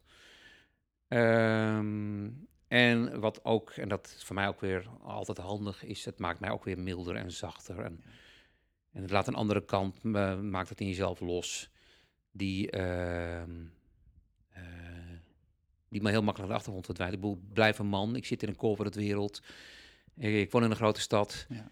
En dan is het heel fijn als je af en toe gewoon eh, knuffels kan uitdelen, alles het virtueel. Of krijgen, ontvangen ook. Ja, En ook accepteren dat het wat je is, eh, doet, eh, er mag zijn of goed is. Vinden wij ook moeilijk, tenminste vind ik moeilijk. En dat is, voor die vrouw speelt allemaal niet. Die vrouwen zijn allemaal aan het opkrabbelen. die dealen met het leven zonder, zonder man. Met misschien een schuldgevoel, soms ook niet. Die hebben hele andere vragen dan, dan in mijn andere leven. Dat heeft mij ontzettend weer op mijn pootjes gezet. En dat is wel goed. En ook omdat het juist geen familie was. Waar je weer een hele andere relatie mee hebt. Maar mensen Ja. die ik helemaal niet kende verder. En daar toch een band mee krijgen. Ja, dat vond ik wel fijn. ja, Ja. mooi. Ja. Ja. dat was ook, nou ja, dat maakt het volgens mij ook waardevol om te lezen en ook om terug te zien in de documentaire. Maar ik heb een paar korte vragen en dan gaan we zo langzaam een beetje naar de afronding. Eh, de korte vragen hoef niet per se kort antwoord op te geven, maar ehm, wat ik ook opvallend vond in je boek, of opvallend, ja gewoon leuk, is dat je zeker aan het eind eh, geef je een hele hoop boeken, maar ook muziek en films en zo. Ja. En, ehm, en, en nou, ik was benieuwd gewoon puur van, is er een van die boeken, misschien een heel ander boek, wat jij zelf graag, eh, wat jij vaak weggeeft of cadeau geeft of zo. En dan waarschijnlijk ook je eigen boek, maar, maar gewoon... eh, ja, die, dat hoofdstuk zat erin om, de, om een beetje, ook een beetje lucht te geven. Want het, Ja. is, het, is, het, is, het is heel persoonlijk. En mijn uitgever had iets vaak... Dat moet ik hiermee, maar ze vond het ook wel lachen. Om een beetje, beetje te- even ook niet te zwaar te eindigen. ja, het is gewoon mijn dingetje. ja, En ik ben toevallig een Bruce Springsteen, vind ik geweldig. Ja. de energie. Nou, als je het hebt over boeken, dan is één boek, dat heb ik van mijn vriend Hugo gekregen. Dit is een beetje mijn culturele gids en alles. En dat is The Hard is a Lonely Hunter van Carson McCullers. Oh, ja. Een vrouw geschreven. Ja. Eh, en dat vind ik daar zelf weer tof eraan. Ja. En die beschrijft heel goed in hele precieze woorden, zo kaal als maar kan, de eenzaamheid van de man, maar tegelijkertijd ook de liefde die die, eh, de verlossing die hij daarin vindt. Eh, in, ook in het alleen zijn. En dat, dat, is, dat is onovertroffen. Ja. Dat kan ik niet eh, met droge ogen lezen. En dat, dat, dat geef ik dus wel eens. Ja. En de andere is een klassieker. En dat is natuurlijk, eh, die lezen we doorgaans voor onze lijst op de middelbare school. The Catcher in the Rye. Of course. Ja, dat, is- dat is prachtig. natuurlijk het coming-of-age boek. Van, hè, vooral dat element van, jongens, jullie zijn allemaal nepperts. Ja. Fonies. Ja. Fonies. ja, het is wel mooi, maar het is wel grappig. Je Ja. zegt het is een klassieker, maar ook haal je in het boek aan, volgens mij, en dat, dat weten we allemaal wel, maar dat, dat mannen, zeker boven de 40, die lezen geen romans meer. Nee, En, eh, nog helemaal geen zelfhulpboeken of wat erop lijkt. Nee, nee, nee, ja, dus Nee, vooral de krant, eh, als die al gelezen wordt. Maar, ehm, maar dit juist zo'n boek is, is wel heel mooi als je het een keer op de, op de middelbare Ja, school en doet, het, het, het, ja, fijne van literatuur in het algemeen. Kijk, de, de, de, de strijd van een eh, jongen om een man te worden, of van een man om een mens te worden, die is in de non-fiction, de wetenschap, bestaat die niet. Hè? Alles wat ik zeg lijkt nieuw voor mensen, Ja. of wat ik vind. Want er is geen wetenschap over. Terwijl in de literatuur, in de kunst, is dit het eeuwenoude thema. Hoe wordt een jonge man? Ja. Van Homerus tot, tot Salinger, tot John Irving, tot, tot, tot Arnold Grunberg. Weet je, die is nog steeds niet uit. Eh, dat, dat is één. Dus te- qua thematiek, nou, da- daar kan je het vinden. Dat is fijn. Dus er is hulp genoeg. Ja. Eh, ga, ga, ga maar gewoon een roman lezen. En, en plus het, eh, en het andere is, en dat is natuurlijk het grote van de literatuur waar het ook over gaat.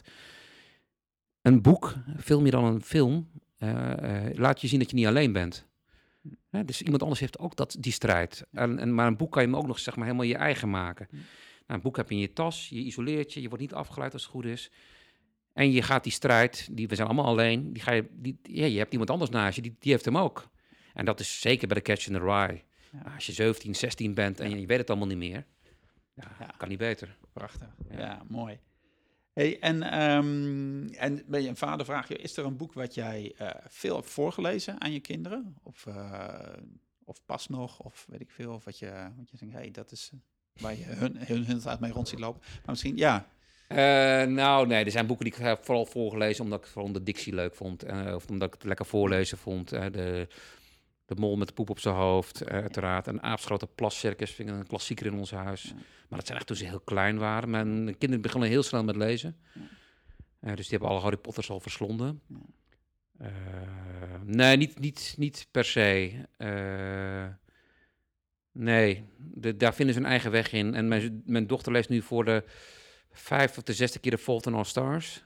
De Oh, en Onze Ja, Sterren. ja. Wat natuurlijk ook zo'n boek is. ja. Eh, vrij ja. ja. en eh, ja, dan, dan, dan ben ik al gelukkig. Ja. Weet je wel. Mooi. Ja. Hey, en is er iets, iets dat... ehm, nou, dat, dat- die vraag kwam bij me op, omdat eh, jij eh, bent hoofdredacteur van, van het Zin. Zin. Zin. En dat is echt een, eh, een blad wat het leven viert. Ja. En eh, dat vond ik heel mooi in combinatie ook, nou ja, ook met je boek Man om Man. Dat, maar eh, wat, wat ik toen afvroeg, want dat gaat over dingen doen, dingen ondernemen, het leven vieren. Zeg maar. Is er iets wat jij eigenlijk met je kinderen wel zou willen doen, maar wat er op de een of andere manier nooit van komt? Of niet van komt? Of denk, ik, ah, Ja. ja. Iets wat ik zelf ook propageer. Dus des, des te erger dat ik dat niet doe. Wat? Namelijk, nou, survi- eh, echt de natuur in. En ons verbinden met de natuur. Ja. Ja, ik heb vorig jaar hebben we een poging gedaan. Het ging aardig in Engeland wezen kamperen in, op natuurcampings met rotweer. Nou, Dat is wel heel wat. Intense ervaring. Ja, Ja. ja. ja, ja de, meningen waren wisselend hierover. Eh, maar goed, dat, dat was wel in die lijn. Ja. Eh, want normaal, we zijn wel kamperers hoor, maar eh, toch wel het liefst wel wat, wat, wat, wat luxe. Maar wat ik de hele tijd roep is eh, met, met, met zoons, Mhm. als vader. Als je als vader het rolmodel wil zijn, als je, wil, als, eh, eh, als je als zoon die, die transformatie moet doormaken van kind naar volwassen. Nou, dat gebeurt een beetje tussen je 14 en 17 denk ik. Hè. Dan gebeurt er van alles in je lichaam, Ja. noem maar op. Ja, dat zijn eigenlijk momenten waarop je heel, heel feitelijk eh, één keer per jaar of een paar keer per jaar met je zoon of met andere mannen en vrienden, moet je eigenlijk het bos in een, een nacht of Ja. drie, vier. Ja. En eh howling at the moon, zou ik maar zeggen. En dat roep ik wel. Roep ik. Ik- roep niet heel hard omdat ik eh, ons nat ga. Ja. Maar ik doe het zelf niet. Ja. Mijn, mijn, mijn, broer bijvoorbeeld doet het al weer met zijn zoon. Dat is echt een natuurman. Ja. Dus dat, dat vind ik eigenlijk dat ik dan wel zou moeten doen met, met, met, met mijn zoon. Die dan waarschijnlijk schoorvoetend en mopperend meegaat. Ja. Dat hoort er natuurlijk bij. Ja. Eh, en dan samen eigenlijk... eh, wij hebben geen rituelen in Nederland om Nee. van jonge man te worden. Om samen daar het gesprek aan te gaan. En dit hoeft niet letterlijk te zijn het gesprek. Het kan ook onder de sterren slapen, Ja. een visje vangen, eh, noem maar op. Wat Jaap Duin dus nu met Ja. volwassen mannen doet Ja. en vrouwen. Ja. Maar dat zouden we eigenlijk allemaal met onze zonen moeten doen. Ja. Alle vaders. Ja. Voor die vaders denk ik ook waanzinnig. Nou ja, en blijkbaar is er dus iets, hè, ehm, is, het, is het ook, je moet het ook gaan regelen. Hè? Je moet het gewoon Vanzelf regelen. gebeurt het niet. Vanzelf gebeurt het niet. Nee. Dus ik, eh, dat, eigenlijk moeten we dat, misschien moeten, moeten we dat aanbieden. Ja, ja, dat is een heel goed idee. Ik heb, ik heb ook daar lang gezocht. Mijn, mijn jongens zijn inmiddels eh 16 en 14. Ik, heb, ik dacht, ja, ik moet het doen. Ik heb het gedaan toen ze 12 werden. Was denk ik, ja, als, Ja. oké, als je 12 wordt, zijn we Ja. een, een nachtje in het bos gaan slapen op een plek waar het niet mocht. Ja, En fantastisch. schaafs gedaan. En eh daar had ik van tevoren ook allemaal oh, rituelen dit, rituelen dat. En toen ik ging doen, denk ik, ja, dat is allemaal gedoe. Dit is al een ritueel. Dit, dit, ja, gewoon weggaan en in het bos slapen in het donker. En eh, waar het eigenlijk niet mag, is ook spannend. Ja. Stoken is al genoeg. ja, precies. En dat was, dat was super. En eh daar hoeft ook niet zo heel veel verteld te worden, maar het kan wel. En het grappige, moet ik nu aan denken. Ik vroeg dan ook aan, aan, heb ik aan allebei gevraagd van, nou ja, stel nou eens drie vragen aan mij, zeg maar, hè, die, ehm, die, je- die anders niet stelt of zo. Ik denk, nou, oké. En daar zou ik eerlijk antwoord op geven. Ik denk, nou, ben benieuwd wat er komt. Vond ik ook wel spannend eigenlijk. Maar een van de eerste wat die, wat die oudste toen vroeg van, ja, hoe was het nou die eerste week dat je op jezelf ging wonen? Wat ging Ja, je er toen doen? Ja, ja, maar dat, Prima vraag. dat wil hij weten. En, en ging je dan koken en ging je dan boodschappen doen? Ja, oh, nou, dat is geweldig. Wil je ook graag vertellen? Ja, tuurlijk, dat is hartstikke leuk. Ja, Ja. Wat er geweldig aan is, Ja. enerzijds, ik zit er nu al hard op te denken, Ja, eh, leer je jezelf en de jongens omgaan met, met, met eenzaamheid, alleenigheid, alleen in dat bos, in het donker. Ja. Hè? En dat, dat, dat, dat oergevoel Ja. waar je mee moet omgaan. Ja. Want daar, als je daarmee omgaat, dan is het misschien in een drukke menigte al makkelijker. En anderzijds, je bent je ontzettend aan het verbinden. Ja. En op een manier die, die, die wij mannen heel fijn vinden. Ja. Lekker anekdotisch. eh, Ja. Gewoon niet eens over jezelf praten, maar misschien over wat je deed. ja, Ja, dat, dat, dat, dat, dat moet ik dus ook gaan doen. ja. Nou, Eh, eh, mooi. Ja, en al die mannen die luisteren, die denken van, oh, dat zou ik ook wel willen. Dat eh, gaat te regelen. Ja. Ja. Meld u zich. Ja, stuur een mail. En als er, genoeg, het. als er genoeg mannen zijn, dan Ja, eh, prikken wij een datum. Ja, Ja, oké. Helemaal goed. hey, ehm, eh, oh ja, nou, er nog twee vragen. Ehm, even terug naar het moment dat jij voor het eerst vader werd. Als je, als je terug moet gaan, hè, is er dan iets wat je jezelf mee zou willen geven? Een tip of advies of zo? En kun je even schetsen waar dat was? Was het thuis in het ziekenhuis? Waar was je toen? Eh, hij zou thuis geboren worden, maar hij lag niet zo lekker. Dus toen zijn we naar het eh, Sint-Lucas geroetst. Gelukkig Ja. op twee minuten ambulanceafstand. Ja. Toen duurde het nog eventjes voordat hij eruit kwam, met behulp van wat eh, moderne technieken. Dat zou ik anders doen. Nou, nee, ik bedoel, laat ik zo, die, die, die ervaring was zo eh, wonderschoon intens. Dat zou ik nooit meer anders willen doen. Nee. Maar dat was natuurlijk dat, dat moment. Ook niet had ik er meer moeten zijn. Nee, dingen gaan zoals ze gaan en ik heb mijn best gedaan. En ik eh, sta er, ik sta liever stil bij wat we wel hebben beleefd samen. Ja. Nou, we hebben eindeloos veel samen op de grond gelegen en naar het plafond gestaard, Jan Ja. en ik. eh, toen, hij, toen hij twee maanden was. Ja. Ja, dat zou ik voor geen goud willen missen. Ja. En, eh, en, en door, door de stad gehobbeld en van niks naar nergens. En zou je zo nou of een tip of een advies willen geven, zeg maar? Nou ja, ambieer, ambieer niks behalve het moment. denk ik. Zeker als, hoe kleiner ze zijn en hoe minder ze kunnen, ga daarin mee. Eh, en, en geniet daarvan. De, de, de beste herinneringen die ik heb, zeker aan het eerste jaar, hè, toen, toen nog niet konden praten en nog niet veel, daarna ga je natuurlijk activiteit, heb ik ook heel veel goede herinneringen aan. Ja. Maar dat is gewoon het, het, het verbonden zijn, omdat die gewoon op je buik ligt of naast elkaar. Of dat er gewoon dat die in de, in, in, in, in, in, in de car zit en elkaar kijkt. En dat, is, dat, is sterk, dat heb ik ook nog steeds met andere kinderen. Als je met zo'n baby verbinding maakt, ja, dat is een, dat is een oergevoel. Ja. En met je eigen zoon is het natuurlijk nog veel toffer. Dus ik, ik, ik, het zijn niet dingen die ik dan per se anders eh, had willen doen. Ja, ik had er misschien eerder aan moeten beginnen, maar dat kon niet, want ik kende mijn vrouw toen nog helemaal niet. Nee. Ik had nog wel meer kinderen gewild. Eh, maar nu is het helemaal perfect met deze Ja. twee. Eh, nee, dat, dat lijkt me het belangrijkste. En, en, en eigenlijk ook daarna, dus nou, die, die, over veiligheid hebben we het gehad. Ja. Dus je moet er wel staan als vader, dat is echt je plicht. Op alle manieren helderheid, duidelijk zijn. Maar daaronder moet je het juist weer laten gebeuren. Eh, en en, en, en, en, en eh, niet elke keer afvragen van als je iets van je kinderen vraagt, is dat goed voor mij of is het goed voor hun? En dat wel onderscheiden. Want ik heb wel eens een neiging om te zeggen, jongens, we moeten naar het bos, we moeten dit, we moeten zus. Nee, ik wil naar het bos. En ik wil dat niet alleen. Nou, dan kan het best zijn als ik ze meeneem dat ze dat uiteindelijk hartstikke leuk vinden. Ja. En, en, meestal wel.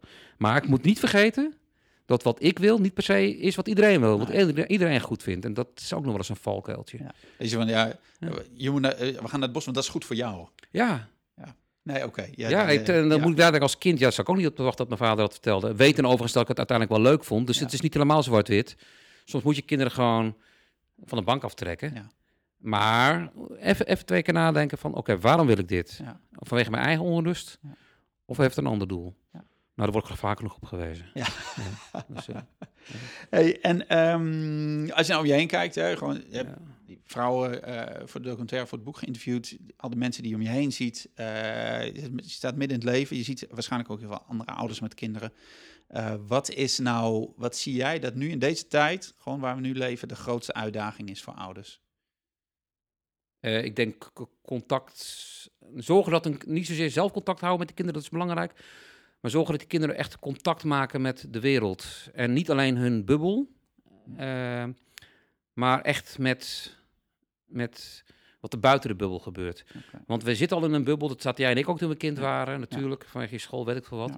Maar nu met die schermen wordt het eigenlijk alleen maar erger. En dan komen kinderen niet, bijna niet eens in, hun eigen bubbel meer, omdat Ja. die is al kleiner geworden. Ja. Nou, dat is een dingetje. En dan geven wij, en nou, belangrijk is dat wij daar het goede voorbeeld in moeten geven. Dus wij moeten zelf ook niet de hele dag zo Ja. zitten met het scherm. Ja, jullie zien dat natuurlijk niet, luisteraars, maar ik heb een scherm voor mijn neus, zogenaamd.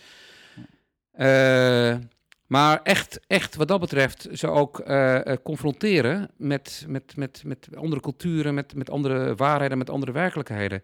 En de hard way. Dus ik, ik, ik, ik bedoel, best als je één keer per jaar het all-inclusive resort gaat, maar Ja. prima, weet je wel. Dat Ja. heb ik niet, vind ik zelf ook heerlijk. Maar je moet ook even gewoon even de, de andere kant zien. En Ja.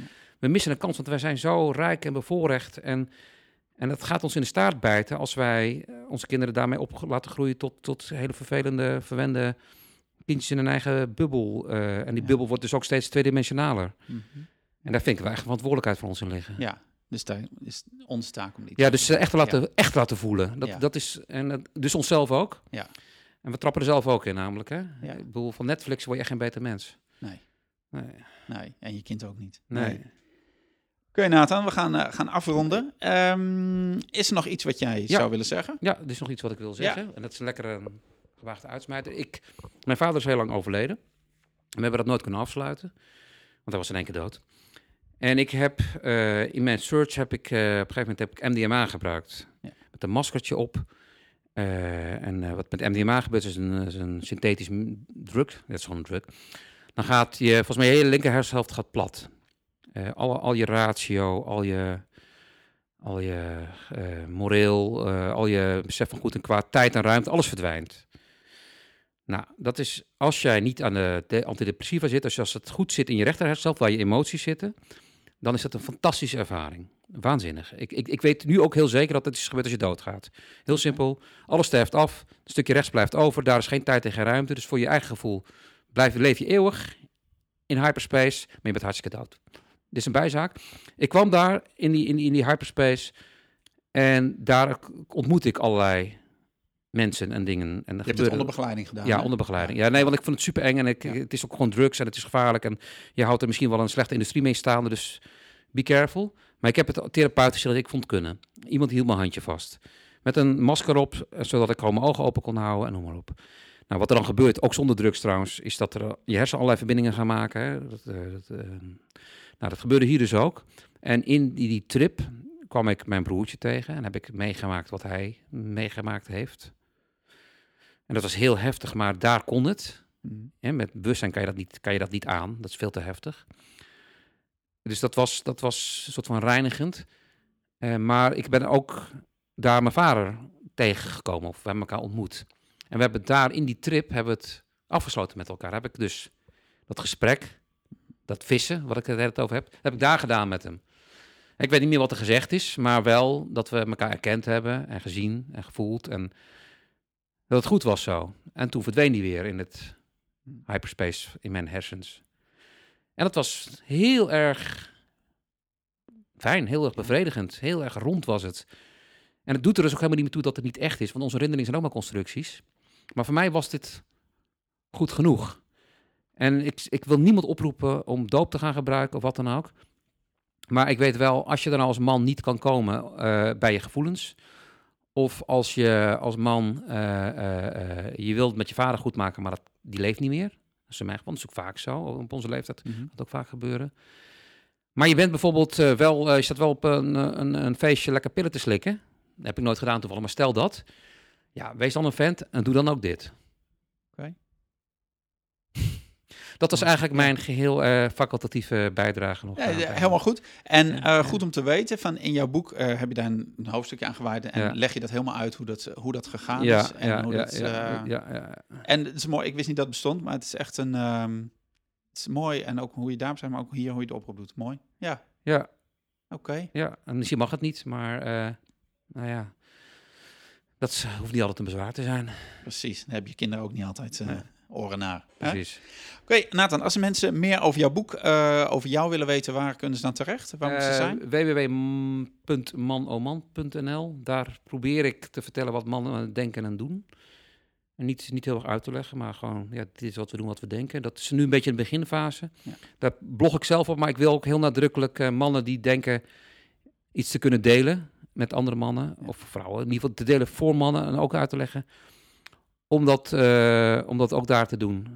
En dan met als resultaat hopelijk dat wij eh, allen meer inzicht krijgen. Dus wij, in, eh, wij mannen in mannen zelf, in onszelf, maar ook vrouwen, want die schijnen er ook mateloos in geïnteresseerd te zijn. Precies. Ja, Ja. oké. Man oh man. En de andere boeken die je hebt genoemd, die zal komen op de website. Dit linkje komt ook Ja. op de website. Eh naar het documentaire een link komt er allemaal op. Ja, en hopelijk TZT, de TED-talk, maar die moet ik eerst maar eens doen. Ja, oké. Als die er is, eh, gaat gebeuren. Ja. Oké, dankjewel Nathan. Ja, jij bedankt. Super, Mooi leuk gesprek. gesprek. Mooi.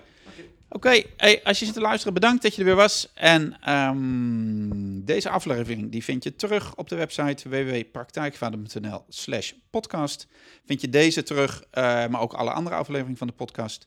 Je kunt je helemaal gratis abonneren via, eh, via telefoon, via tablet, Apple Podcasts, iTunes, Stitcher als je een Android-telefoon gebruikt. Eh, of luister ze gewoon allemaal via de website. En dat is www.praktijkvader.nl slash podcast. Daar vind je meer informatie over bewust betrokken vaderschap. eh, over goede vragen stellen. Ook over de trainingen die ik geef. Ehm dankjewel dat je er was. En ik hoor, luister je graag bij de volgende podcast. Oké, heb het goed. Doeg!